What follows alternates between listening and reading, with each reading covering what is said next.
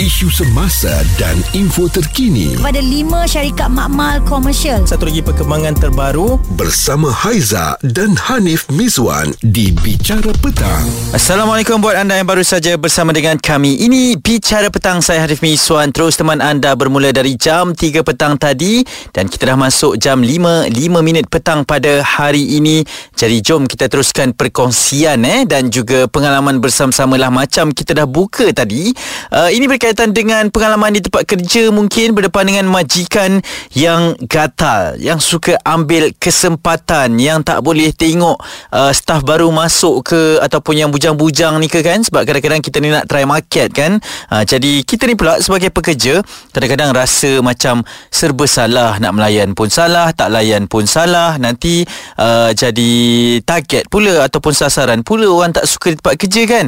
Kalau melayan pun tak boleh juga itu salah dari sudut etikanya. Bukan apa, ini perkongsian yang saya dapatkan dari Twitter daripada salah seorang pengguna di sana yang teringat kisah gangguan seksual di tempat kerjanya lah. Katanya ini berkaitan dengan uh, sebuah uh, persekitaran kerja yang berada, beliau seorang perempuan eh dan uh, berada dalam keadaan kondisi bekerja dengan ramai sekali lelaki. Jadi takut sangat setiap hari nak pergi kerja katanya. Mereka ni suka sembang hal dalam kain lepas tu nampak kita ni uh, suka tengok tempat tak sepatutnya sepatutnya depa tengok katanya kan. Ha jadi betul lah kan pandangan mata itu juga pun boleh kita klasifikasikan sebagai sesuatu yang uh, gangguan lah kan. Uh, gangguan seksual juga daripada perkataan daripada perbuatan daripada fizikalnya. Jadi saya nak tanyakan pendapat dan pengalaman anda semua. Kalau macam saya ni saya lelaki. Saya pun ada pengalaman lah kena kacau dengan orang yang berada di atas saya kan dari sudut posisi dan juga jawatan. Dan masa tu mungkin saya baru habis belajar dan nak bekerja sementara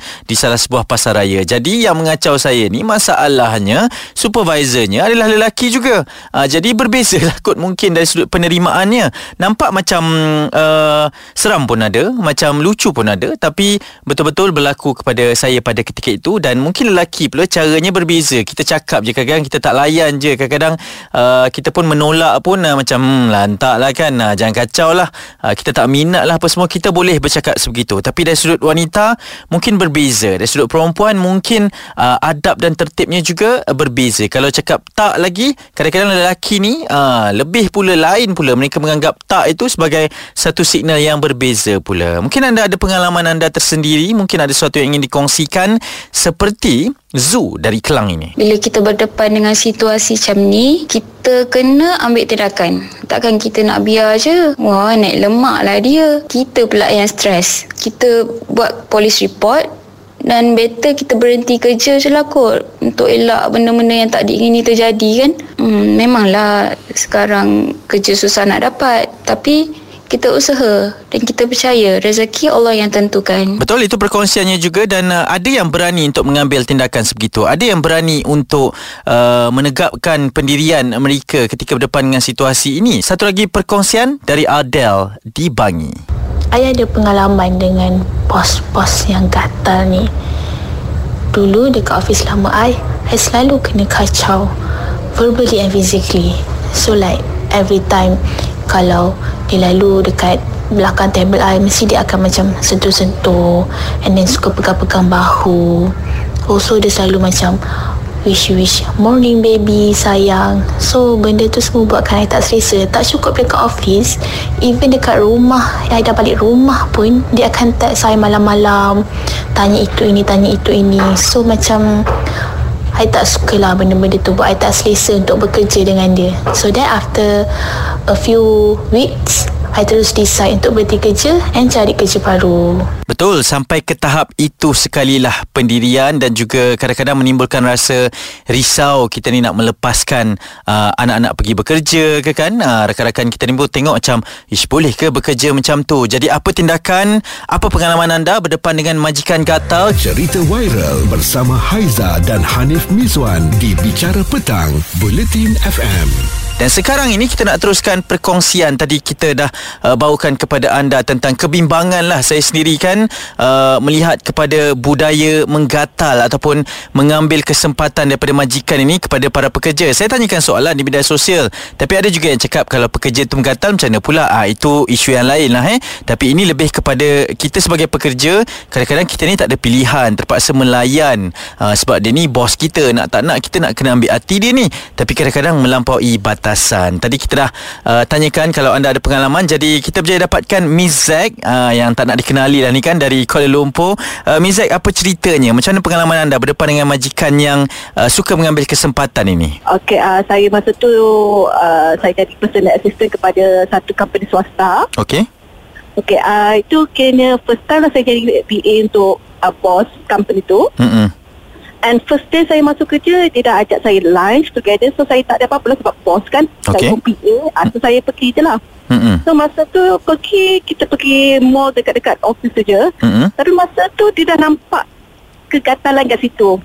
Okey. Ah, sebab masa kita naik escalator tu tiba-tiba dia pegang tangan saya. So Wow. macam saya macam ah saya tak selesa dan saya macam tak naklah macam tarik tangan teruskan so saya perlahan-lahan untuk macam slowly tarik, uh, lepaskan tangan dia. Ya, ini ini berlaku pada hari pertama bekerja eh? Ah ya saya. Wow, tak tak tak buang masa langsung. So Ha. saya cakap okey tak apa sebab saya fikirkan dia pangkat bos.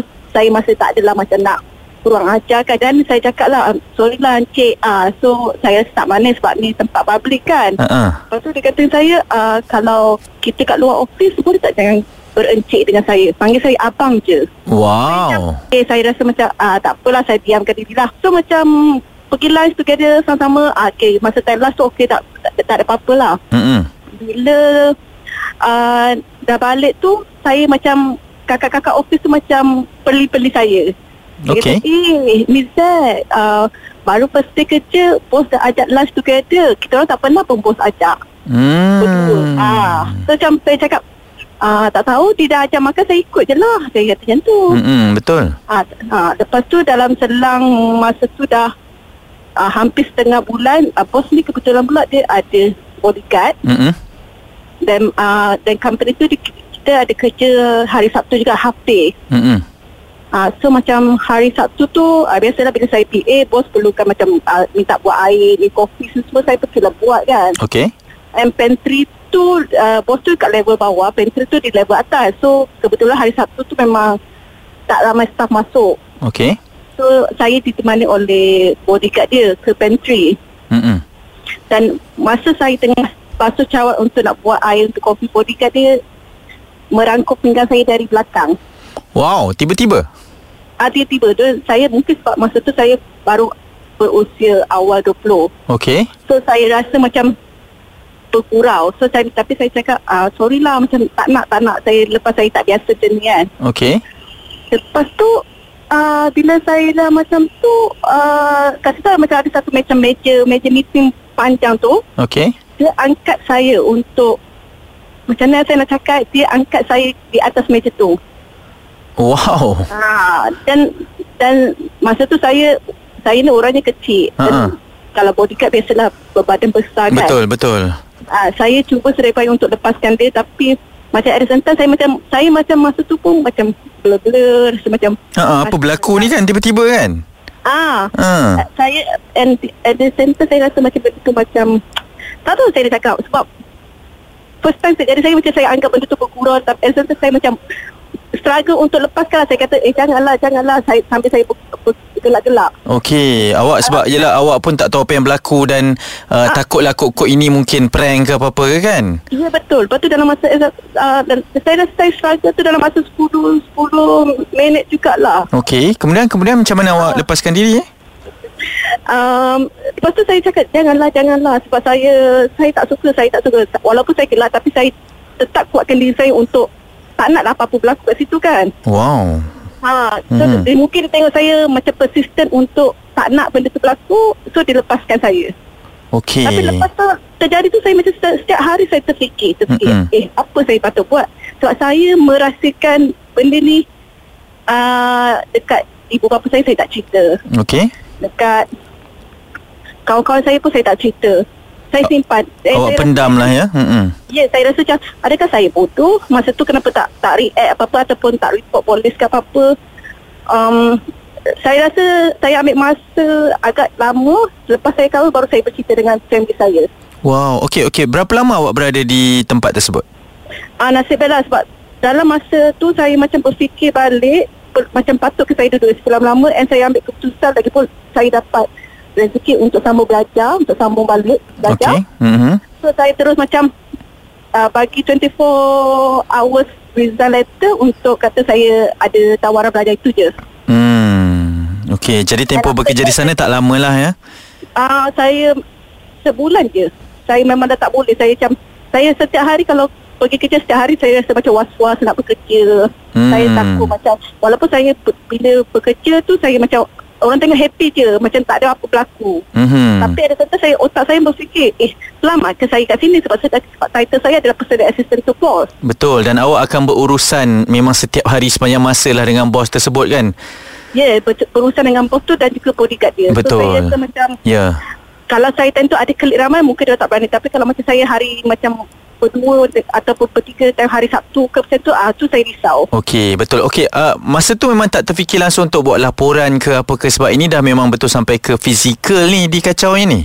Ah saya tak saya tak tahu lah saya rasa saya time tu saya bodoh bodoh sangat. Ha saya rasa macam tak apalah saya rahsiakan diri tu hanya saya saja yang tahu. Okey, faham. Okey, baiklah. Apa pun ini mungkin satu pengalaman yang sangat berguna untuk kita kongsikan dan sekarang pun sampai dah lebih 20 tahun ni masih lagi terngiang-ngiang maksudnya pengalaman tersebut ya Mizat ya. Ya betul tapi buat masa ni macam saya anggap benda tu kata mematangkan diri saya lah. So bila saya bekerja saya ada benda jadi apa-apa saya cepat-cepat mengelak dan saya akan buat laporan kalau benda tu terjadi. Wow, saya sendiri pun rasa macam speechless lah daripada apa yang dikongsikan itu dan ini memang betul realitinya berlaku. Mungkin ini pengalaman hampir 20 tahun yang lalu tapi sampai ke tahun ini 2022 kita masih lagi membincangkan sampai dah jadi macam budaya pula gangguan seksual ini. Bos, majikan sampai ke pengawal pribadinya mengambil kesempatan. Okey, itu perkongsian. Kalau anda ada pengalaman, mungkin anda ini majikan. Mungkin anda ini daripada Human Resource Department yang tahu berkenaan dengan selok-belok kisah-kisah sebegini. Bicara petang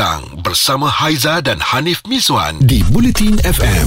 Kita masih berbicara berkongsi pengalaman uh, bukan apa dengan perkongsian ni mungkin boleh menyelamatkan lebih ramai orang bukan wanita saja lelaki pun sebenarnya turut terpalit dengan dilema sama ada nak layan ataupun tidak eh bos majikan yang suka mengambil kesempatan di tempat kerja ini. Jadi kami pun ada kongsikan polling kami di Twitter sudi-sudilah menjawab dan memberikan pandangan anda kalau ada uh, mesej yang nak diberikan boleh reply kepada polling tersebut. Okey, dan ini juga bermula di media sosial sebenarnya apabila saya dapatkan isu ini berkaitan dengan kes gangguan seksual di tempat kerja. Kabarnya seorang wanita yang bekerja dengan persekitaran lelaki sering dipandang atas bawah. Kita fahamlah kan kita lelaki.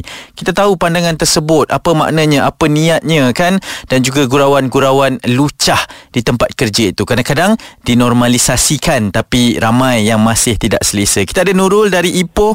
Nurul nak berkongsi uh, pengalaman anda. Apa yang berlaku Nurul di tempat kerja awak? Saya lama jugalah kerja kat sana. Okey. Sebelum saya kahwin dan selepas berkahwin pun uh, bekerja juga. Mhm. Dan sekarang saya dah berhenti disebabkan sexual harassment tu lah. Okey. So apa yang berlaku dekat sana uh, macam dia orang uh, dia orang semua dah kahwin tau macam lelaki dah lelaki dalam tu semua dah kahwin. Mhm. Tapi dia orang macam sembang dengan kita ni i, macam terlalu open. Okey. Ah uh, dia membuatkan kita ni tak selesa. Ah. Ah bab-bab yang dah kahwin ni lah tak tak selesa lah Mm-mm. benda-benda tu. Jadi So uh, ada juga awak awak buat apa kalau biasanya ada ada perbualan ataupun sebab kadang-kadang dia orang ni try je kan, main try je. Ah, betul, ya. Awak awak punya respon macam mana? So saya saya tak layan dan saya akan cakap uh, nanti saya akan kontak bini korang ah macam tu. Hmm. Mhm. Jadi Uh, saya akan bagi tahu bini korang. So dia orang takkan ni lah. Dia orang tak ada kacau tapi kacau juga setiap hari. So sampai dah tahap uh, sentuh-sentuh kita. oh ada sentuhan Cakap. fizikal juga eh? Ada ada ada. Wow. Sentuh, sentuh sentuh belakang lah tapi tak adalah sampai yang tempat-tempat yang private tu tak lah. Mhm. Ah, cuma sentuh-sentuh belakang tapi tak boleh jugalah sebab kita pun ada kita uh, orang Islam kan. Ya, betul. Tak boleh lah macam tu. Ha-ha. Ah. Ada Lagi lah kan. satu, ah yes. Dia, dia pun suami orang, macam saya pun isteri orang. So tak Mm-mm. boleh lah macam tu So Mm-mm. saya memang sangat-sangat tak selesa Nurul uh, Sampai kabarnya uh, Trauma juga dengan apa yang berlaku ni Macam perasaan tu Takut nak pergi tempat kerja Ya ya Sampai saya decide berhenti Hmm, dan Ah, awak berhenti tapi- sebab ni lah bukan sebab tak happy ke bekerja ke apa ke kan? Ya sebab ni juga Jadi ada bawa Oh, ada bawa perkara ni ke report ke pihak atasan ke Oh, macam tak, mana? tak ada sebab saya fikir benda ni memang mengganggu emosi saya apa semua tapi tak adalah teruk sangat. Lebih baik saya menjauhkan diri daripada orang macam tu. Ya. Ah, Lagi satu saya tak nak saya tak nak pakai periuk nasi orang yang sama. Dan mungkin awak boleh uh, kongsikan sedikit uh, sebab awak pernah mengalami perkara ini awak dah keluar pun daripada tempat tersebut. Uh, sekiranya yang mendengar ini mungkin ada persekitaran yang sama. Kita tak boleh tolak eh realiti tu apa apa pesanan Ya awak? Okey, pesanan saya kalau rasa betul-betul tak selesa dan benda benda tu kita rasa salah, tolonglah jauhkan diri daripada orang yang macam tu ataupun kalau berani dan tak fikir orang sekeliling, kita buat report. Hmm. Hmm. Uh, macam saya saya masih lagi fikir periuk nasi dia anak anak bini dia kan. Mm-mm. so saya decide biar saya je yang pergi. Hmm. uh, biar saya je yang menjauhkan diri. Betul lah. Uh, Sentiasa akan ada jalan keluar Dan saya percaya kadang-kadang kita tak boleh nak kawal mereka ni kan. Betul memang salah. Tapi ianya berbalik kepada kita juga Untuk menyelesaikan Untuk menjauhkan diri macam mana. Dan ini satu perkongsian yang sangat baik Daripada Nurul. Anda pula bagaimana? Saya mungkin nak mendengarkan daripada sisi yang berbeza. Kok-kok ada tukang pengacau majikan kat sini ke Yang juga tak bersetuju dengan perkara itu Boleh hubungi saya. Terus dengarkan Bulletin FM Cerita viral bersama Haiza dan Hanif Miswan di Bicara Petang, Buletin FM. Ini Bicara Petang, saya Hanif Miswan masih lagi teman anda semua di sini di Bulletin FM, isu semasa dan info terkini. Perbincangan, perkongsian pengalaman kita pada petang ini betul saya percaya akan uh, trigger ramai orang sekali lah kan, akan menimbulkan rasa kurang senang. Tapi saya sebagai kaum lelaki pun tidak terlepas daripada isu apabila ada majikan yang ambil kesempatan dan saya faham apatah lagi kepada kaum hawa. Jadi kita berjaya dapatkan lagi seorang pemanggil nak berkongsi berkaitan dengan pengalaman beliau iaitu uh, Cik Puan Lina lah senang cerita dari Bukit Jalil. Uh, mungkin ada perkongsiannya Lina. Dulu saya kerja dekat hotel okay. Bahagian chef lah Time tu saya uh, intern Dekat certain hotel ni uh, Time tu uh, tengah masak-masak tau So saya intern kan Ha-ha. So chef Cina uh, Chef Cina tu dia tengah masak. Okey. So saya tunggu dia masak lah. Okay uh, Bila dia dah masak-masak tu Saya tunggu dia masak Saya paling ke depan pula. Saya paling ke depan Tiba-tiba dia uh, Pukul dia saya punya punggung tau. Wow, tiba-tiba eh. slap. Uh, slap saya punya punggung kuat-kuat saya macam terkejut lah macam tu kan. So dia, bila dah pukul macam tu saya macam saya pusing lah Saya ingat kan dia punya staff. So saya pusing Saya kata uh, Bodoh lah. Saya kata itu Bodoh lah kau ni. Lepas tu Saya terkejut lah. Lepas tu dia kata Bukan saya lah uh, Chef dia kata macam tu. Oh. Lepas tu saya kata lah Saya macam terdiam kan. Saya kata kenapa chef buat saya macam ni? Uh, Lepas tu dia gelak-gelak lah. Dia gelak Saya terus uh, Ambil Apa ni Ambil beg saya. Mhm. Lepas tu saya keluar lah daripada kitchen tu. Saya keluar kitchen dalam uh, Dalam few hours.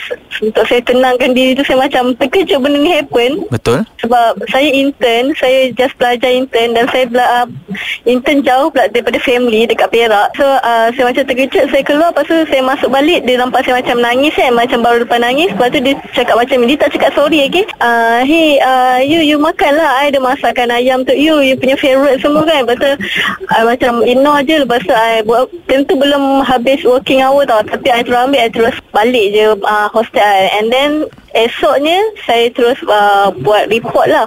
Okey, buat report kepada siapa tu? Saya buat report kepada saya punya supervisor, kiranya chef atas saya lah kat situ. Okey, dan kemudian ada Ah. tindakan lah. Uh, kemudian uh, dia panggil saya untuk buat report kepada exec saya, exec chef saya, head punya department. Mm-mm. Dan head department uh, soal siasat semua dan uh, HR panggil saya untuk so- soal siasat. Mm-mm. Dan lepas tu uh, chef Cina tu Mm-mm. dia apa ni dia kena gantung kerja selama 3 minggu kot tak silap saya. Okey, ada tindakan lah. Okey, dan dan kemudian tindakan. selepas daripada awak mengadu, ada tindakan macam mana persekitaran uh, masa awak intern tu? Okey, um, tapi sebelum tu, ha. masa saya lepas dah menangis tu kan, ha. uh, saya saya uh, pergi dekat ada abang steward lah tapi dia kat situ. Okey. Dia lelaki lah dia apa ni uh, Melayu. Mm-mm. Uh, saya kata macam ni kat dia Abang, abang nampak kan apa dia buat kat saya Saya cakap macam tu Tapi dia boleh cakap kat saya macam ni eh. Dia kata uh, Eh awak tak biasa kot Ke- Kalau kerja hotel memang macam ni Biasalah Oh. pukul-pukul-pukul tu Semua dia cakap macam tu So saya memang tak boleh terima lah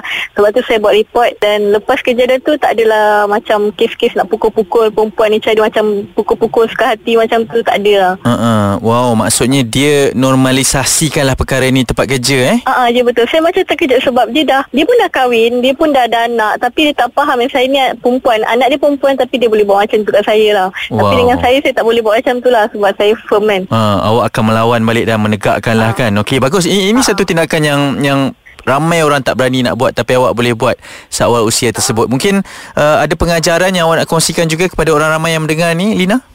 Uh, time tu saya baru 19 tahun uh, dan pengajarannya uh, kita jangan bagi muka pun kat lelaki yang buat macam tu. Walaupun dia tu kita punya bos ke dia punya lagi pangkat besar daripada kita ke apa tak kisah. Yang penting kita kena jaga maruah kita. Walaupun kat tempat kerja ke kat mana-mana pun kita kena jaga. Mhm. Okey, Ah, betul. Itulah pengajaran dan kita kena ada hak untuk diri kita untuk buat report sebab itu hak kita sebagai uh, pelajar sebagai perempuan semua tu hak kita. So jangan pernah takut walaupun selepas kejadian tu chef tu dia dia tak pandang saya langsung bila dia pandang saya dia memang jeling kat saya dia memang tak kontak saya tak, Ah. dan sampai sekarang dia tak cakap minta maaf pun. Betul dan dia macam marah lah kan sebab awak berani dia kan marah. tapi awak buat benda yang betul dan Lina mewakili pihak lelaki saya minta maaf lah juga eh.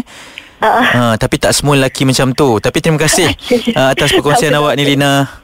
Okey, sama-sama. Betul, yang pertamanya ianya tidak mengenal bangsa lah dan uh, tidak mengenal jantina tapi kebiasaannya dinormalisasikan di tempat kerja ini. Saya juga turut mengakulah bahawa lelaki yang memang kebanyakannya sebegitu. Janganlah eh, tak elok tahu perkongsian-perkongsian ni bila kita dengar kita pun malu. Isu semasa dan info terkini. Bulletin FM. Inilah Bicara Petang bertemankan saya Hanif Miswan pada hari ini. Kita dah buka bicara eh berkaitan dengan uh, ini yang selalu dibudayakan kot dan macam dinormalisasikan dah dibiasakan di tempat kerja apabila majikan terutamanya eh dengar eh semua majikan ni uh, apabila anda ni cuba mengambil kesempatan kepada pekerja-pekerja baru, adik-adik intern kita kan uh, yang menggatal ini yang ambil kesempatan yang macam Haish, bagi rasa macam biasanya takkan tak tak boleh kot apa semua kan. Ini kan normal tempat kerja kita. Uh, jadi dengarkan luahan mereka tadi, perkongsian mereka bahawa semuanya tidak selesa dan ianya memang salah di sisi undang-undang. Ada juga lah yang saya nak bacakan respon-respon di media sosial kami. Ini berkaitan dengan uh, saya tanyakan apa pengalaman anda, apa yang anda akan lakukan. Ada yang menjawab macam seram. Pernah satu kereta dengan si gatal iaitu bos katanya nak pergi meeting dan ambil kesempatan nak tengok tangan saya. Ini dari Abel dan daripada Nisa uh, katanya dulu lari je. Uh, ada je bos tersebut dia akan keluar office. Boleh macam tu eh. Dan kemudian daripada Fauzan uh, katanya banyak kali dah kena. Dah lah suka buat uh, lawak lucah tapi kita tak diam, kita bahan dia balik. Oh, ini yang macam uh, melawan semula kan. Dan ada juga uh, satu perkongsian ini seterusnya yang kalau boleh minta namanya untuk tidak disiarkan ni katanya uh, seperti saya intern dulu uh, supervisor ni suka bonding dengan staff dia tapi dia ni suka borak lucah. Dia pernah ajak saya naik flight buat benda tak senonoh walaupun bergurau tapi ada unsur lucah katanya. Dan orang lain rasa macam biasa je sebab dia suka mengusik tapi waktu tu baru saya rasa macam tak selesa sangat. Uh, dalam masa tu intern tak tahu nak backup diri macam mana. Betul tak kan? Maksudnya kita ni pantang nampak uh, golongan yang baru, golongan yang tak tahu kan? Uh, golongan yang macam eh boleh ke tak boleh, betul ke tak betul kan? Dan terus ambil kesempatan. Tak maulah jadi macam tu kan? Dan kami juga turut uh, muat naik uh, polling kami di Twitter dan ini berkaitan dengan uh, kami tanyakan macam mana nak berdepan dengan bos gatal.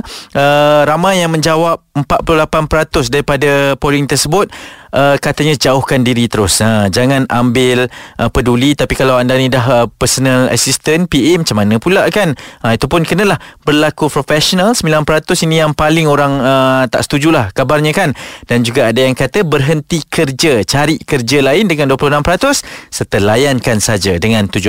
Mungkin layankan tu maksudnya macam uh, tahan je lah sikit, tahan je lah. Jangan layan sangat, uh, jangan menggatal sama-sama tapi tahankan sahaja. Okey, terima kasih kepada semua yang mengambil bahagian. Diharapkan perkongsian bicara petang kita pada hari ini bermanfaat dan budaya ini tidak dibudayakan. Boleh diberhentikan terus dan satu tindakan susulan hukuman yang berat kepada mereka yang melakukan perkara ini boleh diusulkan terus. Saya percaya ada tapi penguasaannya itu kadang-kadang kita ni macam tutup sebelah mata. Jangan eh. Ha, kita perlukan dua-dua mata untuk melihat dan bila kita boleh lihat tu kita ambil tindakan. Cerita viral bersama Haiza dan Hanif Miswan di Bicara Petang, Bulletin FM.